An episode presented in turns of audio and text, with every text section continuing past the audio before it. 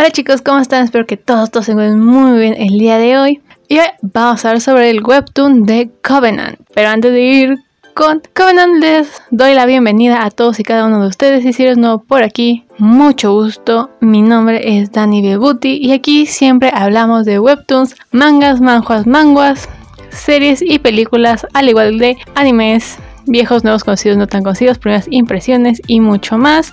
Por lo que te invito a que compartas esta información si sabes de alguien que le podría interesar alguno de estos temas o alguna de las series de las que hablamos. También te invito a que si te gusta mucho nuestro contenido y si gustas nos puedes donar algo en nuestro Buy Coffee. El link lo van a encontrar en la cajita de información. Y ahora sí, sin nada más por el momento, continuemos con Covenant. Que Covenant es un webtoon escrito e ilustrado por Explode Kid y esta la puedes leer gratis por la plataforma de Webtoon. Solo que esta serie está en inglés, al igual que la de la semana pasada de Stand Town. Y tiene hasta el día de hoy un total de 39 capítulos. De estos salen todos los domingos y hasta eso puedo decir que los sábados en la noche, como eso de las 8 o 9 de la noche es cuando ya los liberan. O he visto yo que a esa hora los liberan y a esa hora me lo pongo a leer. También puedes comprar tus coins si quieres estar tres episodios, pues ahora sí que arriba de todos los demás mortales que lo tenemos en gratuito. Pero bueno, este webtoon es uno del género de acción y misterio con una temática de exorcistas. Ya saben, demonios contra ángeles y los humanos prácticamente somos el sándwich que ayudan ya sea a los ángeles o a los demonios, dependiendo de cada quien. Pero bueno, aquí nos van a contar la historia de Ezra, un poderoso exorcista sin fe a Dios. Su convicción reside en su trabajo para proteger al prójimo y por ende tiene la tarea de proteger a un ser humano que aparentemente se puede decir que es normal. Pero este es perseguido por las fuerzas demoníacas sin saber por qué y todo esto porque el arcángel Gabriel también le pidió a Ezra que lo cuidara por lo cual ninguno de los dos sabe qué es lo que realmente está pasando porque los demonios están tras este personaje.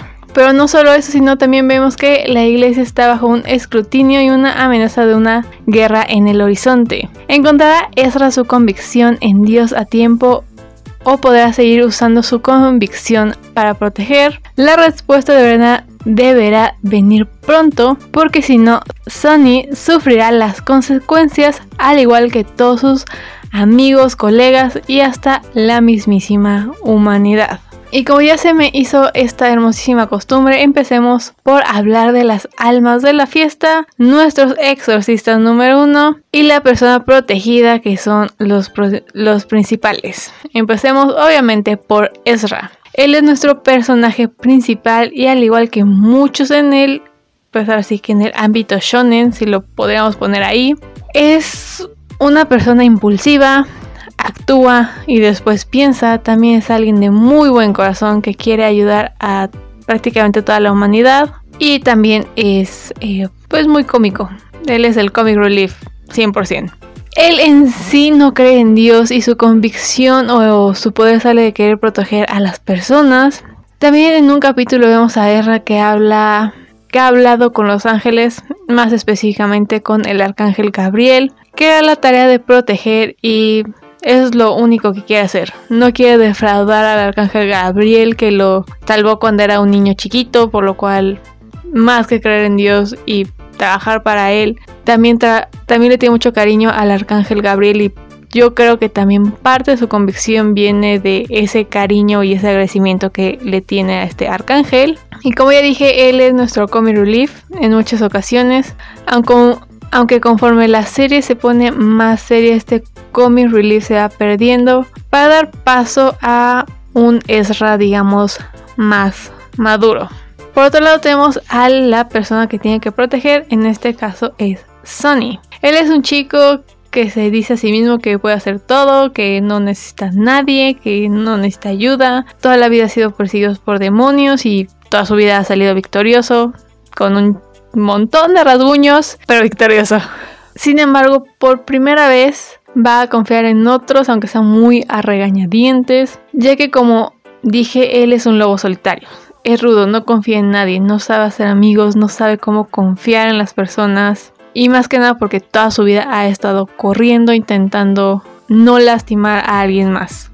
Ahora sí vemos que tiene un, digamos, buen corazón. Se está abriendo a Ezra poco a poco, como que se van haciendo amigos o algo más, no lo sé, podría ser. Pero digamos que se van conociendo, se van abriendo y se van dando cuenta de que son muy parecidos. Después tenemos a Samson. Ella es la líder de el squad, la mejor amiga de Ezra. Y también a veces parece hasta la madre de Ezra porque vaya que lo regaña. Ella es dura en cuanto al trabajo se trata. Sabe cómo hacer que todo salga según lo planeado y que no haya tantas bajas. Siempre tiene un temple firme, aunque también vemos que sabe cómo divertirse, cómo soltarse, cómo estar con amigos y dejar todo lo demás al lado. Como que sabe muy bien cómo ser persona de trabajo y después ser persona humana, por decirlo de alguna manera. Para mí ella es la más fuerte de todos, tanto físicamente como mentalmente. Ella no duda, bueno sí un poco, pero confía en Ezra confía en su poder y confía en la tarea que le dejó el arcángel Gabriel y por eso se une a ayudarlo a cuidar a Sony, aunque ella no lo quiera tanto, a Sony. Después tenemos al padre Aarón, que como ya dije es el padre de esta congregación. Y por decirlo de alguna manera es quien ha cuidado a Ezra toda su vida. Digamos que ahora sí es como su padre, su padre padre. Y quien lo ayuda a cuidar a Sony, como que le dice, vamos a ir por aquí, vamos a ir por allá, vamos a hacer esto, vamos a hacer lo otro. Y es el quien le explica a Sony y obviamente a nosotros como espectadores cómo trabaja este mundo de los exorcistas, qué son los demonios, de dónde vienen, cómo se alimentan, cómo bla bla bla. Los ángeles, los tatuajes que tienen estos personajes. Él se encarga de pues ahora sí que explicarnos un poco de todo, además de también contarnos su historia con este demonio. Y digamos que por último, pero realmente no es el último, pero digamos que es el más diferente de todos los demás, es Isaac. Él es el demonio del squad. Así es, como oyeron, hay un demonio entre exorcistas. Pero él no es el único demonio.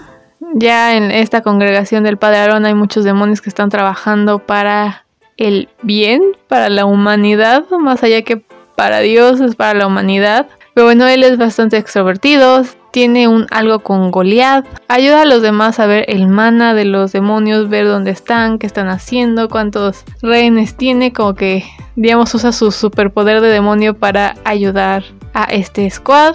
Y digamos que los otros dos son como Goliath, que siempre está junto a Isaac, pero muy rara vez habla o tiene algo interesante. Hasta a veces siento que solo está para hacer un poquito más grande el squad, al igual que Ruth que se puede decir que es la mejor amiga de Samsung y digamos que ahí se acaba pues todo. Ahí vamos a ir conociendo a la demonia que está a cargo de todo y su nombre es Belial.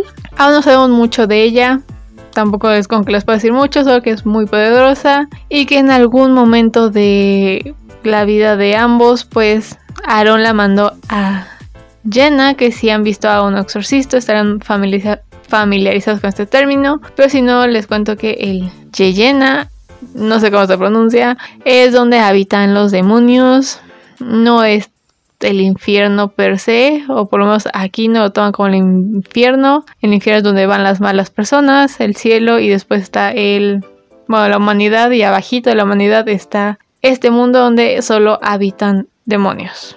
Y así que terminamos con nuestros personajes. Hablemos sobre este webtoon. Primero y antes que nada, este es el webtoon que lo empezó todo para mí.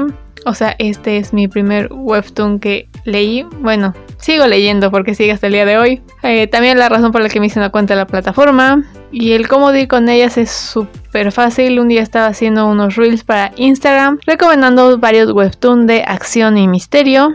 Y mientras, y mientras investigaba qué poner, me salió que existía un webtoon llamado Covenant y debo decir que con solo ver la imagen me dio muchas ganas de leerlo y son de esas veces en que no sabes si te gustó o no te gustó o tenías otras expectativas, más bien creías que iba a ser otra cosa, pero resulta que era otra cosa totalmente diferente a lo que tú creías, lo que tenías en mente. No sé si les ha pasado, seguramente sí, a todo el mundo, siento. No sé, más que nada al principio me imaginé que iba a ser algo súper, súper serio, lleno de acción, que sí tiene, pero al principio siento que es más una comedia, que no está mal. pero no era lo que tenía en mente cuando empecé a leer este webtoon. Había momentos donde Ezra me recordaba bastante a Martin Mystery, que si eres muy joven, posiblemente no sepas de qué te estoy hablando, por lo cual un enorme, un enorme paréntesis, bueno, no tan grande, pero bueno. Eh, Martin Mystery a grandes rasgos era una serie de Nickelodeon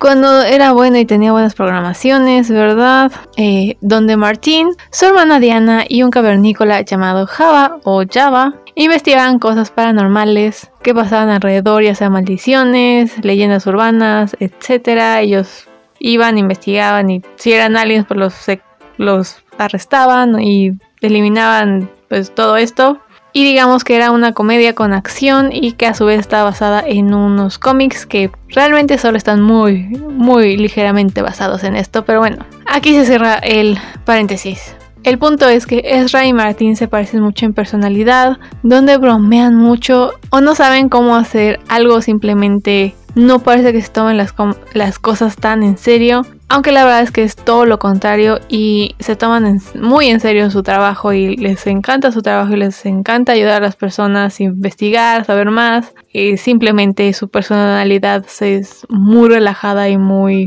vamos a decirlo como un bufón, donde parece que no se quieren tomar las cosas en serio, pero realmente sí se las están tomando en serio. Y Ezra de verdad quiere salvar a Sony y también a toda la humanidad quiere ser lo suficientemente fuerte para poder usar para poder usar o bien despertar el regalo que le dio el arcángel Gabriel que solo la puede usar una vez en toda su vida que de todos modos es un chico de diez y tantos, veintitantos años está en la universidad por lo cual todavía tiene tiempo para crecer. Pero digamos que siente que tiene que despertar ese regalo para proteger a Sony y proteger a todos los demás. Sin embargo, digamos que ese lado cómico que tenía los primeros, no sé, 20 capítulos se van perdiendo poco a poco, ya que conforme las cosas se van acomodando y se van poniendo un poco más serias para nuestros protagonistas y entre conocer a Sony y ver quién es él es en verdad si él es bueno, malo, regular, es un Loki que ni es bueno ni es malo, si es alguien que no tiene idea de lo que está pasando de verdad y no sabe absolutamente nada del mundo bíblico o de demonios y ángeles, arcángeles, etcétera, pero, pero de alguna manera se ve envuelto en este mundo. Además vamos conociendo a otros villanos que algunos no sé si la autora ya se le olvidó o apenas como que van a empezar a cuajar y van a volver a llegar a este padre y a esas monjas que querían acabar con esa congregación del padre Aarón, ya que pues como dije tienen demonios trabajando para la iglesia y tienen otro principio desde mi punto de vista los hace mejores que otras iglesias, por lo menos en lo que nos dicen, ya que no intentan matar a los demonios para que los humanos no se mueran, si es que el demonio los marcó y hizo su contrato, su mana, para alimentarse de ellos y cosas así, como sé que sé que primero intentan liberar a los humanos y después, ahora sí, pues matar a los demonios y nunca al revés, como lo hacen todos los demás, pero siento que eso pasó hace siglos y nunca lo han vuelto a retomar por estar muy pendientes de todo lo demás. Pero eso era antes de que le dieran el foco principal a Sony y a Ezra, ya que todo lo demás digamos que pasó a segundo, tercer y cuarto plano. Eh, la verdad es que para mí mejor porque cada nuevo capítulo la historia se me hace más y más interesante. Solo quiero saber qué era la familia de Sony, por qué fue asesinada, porque estos demonios le sirven a Belial, quién es ella, cuál es su verdadero propósito y cuál es el propósito de tener a Sony, o sea, qué es Sony a todo esto. Porque parece que al principio lo quieren capturar vivo, como si él tuviese un poder super mega especial, que ni él mismo sabe que tiene, pero también vemos cómo es que fuera de Ezra no parece que tenga una buena relación con los demás exorcistas, de hecho no confía en ellos, que en parte nadie lo culpa, por lo menos lo puedo entender, ya que hablan mal de él a sus espaldas cuando ni siquiera lo conocen, no saben por qué es tan importante, pero sienten que es un gran peso muerto o una gran responsabilidad muy agotadora de estarlo cuidando. En serio, porque él tampoco hace las cosas, digamos, fáciles para nadie, como ya dije al principio, quiere resolver todo solo. Eh, siempre ha podido salirse con la suya. Es un alma, digamos, relativamente libre y realmente no quiere estar atrapado en un cuarto mientras cinco fulanos están criticándolo todo lo que hace. Realmente no lo puedes culpar. Sin embargo, vemos como él y Ezra se van conociendo, poco a poco se van dando cuenta que no son tan diferentes el uno de el otro. Tienen muchas cosas en común y pareciera que en algún momento podrían llegar a ser pareja porque este webtoon todos son parte de alguna de la letra del LGTBQRZAA triple T, ya saben, porque why not. Eh, sí, no es una parte importante de la historia, ni mucho menos se le da protagonismo a la sexualidad de absolutamente nadie. Lo que realmente importa es acabar con Belial, saber su plan, saber que es Sony, porque necesitan a Sony, quién era la familia de Sony, Sierra va a poder despertar su poder mágico y súper poderoso del el arcángel Gabriel. Pero digamos que entre todas estas preguntas que en algún momento nos van a resolver, digamos que la tarea de cuidar a Sony no es tan fácil como ellos pudieran haber pensado. Eh, ya que vemos que Ezra es muy dadivoso y por algo que pasó en una discoteca, está empezando a dudar de sí mismo y si es realmente capaz de salvar y proteger a las personas. Ya que como dije no sé cuántas veces, el poder de Ezra viene de la convicción de salvar a los demás. Y la mayoría de los exorcistas, obviamente su, su convicción es su fe hacia Dios. Pero Ezra no cree en Dios. Y viendo su pasado, no creo que nadie en sus zapatos creería en un dios. Y su convicción y su fe es salvar a Sony y salvar a los demás. Pero después de lo que pasa en esta discoteca, él realmente no sabe si tiene la capacidad para hacerlo, no sabe si es lo suficientemente fuerte, no sabe por qué él es el elegido entre comillas, por qué él no puede creer en Dios, o sea, tiene un montón de cosas en la cabeza que obviamente lo hacen un poquito más maduro y por eso ya digo que los chistes ya se fueron a otro lado y digamos que eso hace que la historia sea un poco más interesante porque realmente nos vamos o yo espero que realmente nos metamos un poco a su manera de pensar y de su manera de analizar y cómo es que va a encontrar su nueva convicción o cómo va a hacerla más fuerte. Y otra cosa que es súper interesante es que el personaje principal, Ezra, es un exorcista que no cree en Dios y aún así, entre comillas, trabaja para él. Ha visto ángeles, habla con el arcángel Gabriel, lo protege, conoce demonios, ha hablado con demonios, tiene un mejor amigo demonio y aún así no cree que Dios exista de verdad. Y sus razones son lógicas y ahora vemos, y ahora veremos si en los próximos capítulos podrá recuperar su fe en la humanidad o mínimo su fe para poder salvarlos o si Sony se va a convertir en su nueva fe, guiño guiño y así puede salvar a Sony de su destino que aún no sabemos muy bien cuál es, pero tiene un destino. Lo único que le falla a este webtoon es mi plus favorito, que es música o mínimo efectos de sonido, para que la acción se sienta más viva, sea más dinámica. En especial en los últimos 3-4 capítulos que vemos la acción de la discoteca. Y y de hecho vemos al padre Aaron en acción. Es una batalla que hubiese estado genial si hubiese estado acompañado de música o algo para darle más dinamismo, como que más, no sé, un punch más grande. Pero bueno, este solo es mi punto de vista. Aún así siento que Covenant es un webtoon que lees en unas cuantas horas porque una vez que empiezas no vas a poder parar hasta vamos a decirlo, acabarlo, pero digamos que acabarlo entre comillas porque realmente no ha acabado, realmente hasta que te pongas al corriente, te sientas y lo lees. Yo así lo leí la primera vez, me senté y no paré hasta que acabé. Porque si estás buscando un webtoon divertido pero que a su vez tenga una historia llena de acción, suspenso, estoy segura de que Covenant es el webtoon que estabas buscando, tiene una historia atrapante y muy diferente a cualquier historia de exorcistas. Además tiene su dosis de comedia, mucha acción y de verdad si puedes vaya, vayan a Realmente no se van a arrepentir. Pero dime, ¿tú has leído Covenant? ¿Te gustó o no te gustó? ¿Lo vas a leer? ¿Has visto Martin Mystery? Esa es una pregunta muy interesante. ¿Y quién es tu personaje favorito? ¿Cuál es tu webtoon favorito? Deja ser todo en nuestro donde nos puedes enviar audios de voz o bien en nuestras redes sociales lo puedes poner en alguno de nuestros en el comentario o en el feed de alguno de, nuestras cosas. Les recuerdo que nos pueden encontrar en TikTok Instagram y Facebook como Saint Lumiere con doble i Lumiere y en YouTube y en Spotify o en cualquier plataforma de podcast nos puedes encontrar como Saint Anime. También te recuerdo que si quieres donarnos algo, tenemos nuestro Buy Me a Coffee. El link está en la cajita de información. Y ahora sí que si, y ahora sí que si tú eres nuevo por aquí, una vez más, aquí siempre hablamos de webtoons, mangas, manjuas, mangos, animes, series y películas de todas las plataformas habidas y por haber. Y así que sin nada más por el momento, yo desde aquí les deseo que tengan muy muy bonita mañana, tarde o noche donde quiera que lo estén viendo. Cuídense un montón, ustedes también lean mucho Covenant y nosotros nos oiremos en el siguiente capítulo. Bye.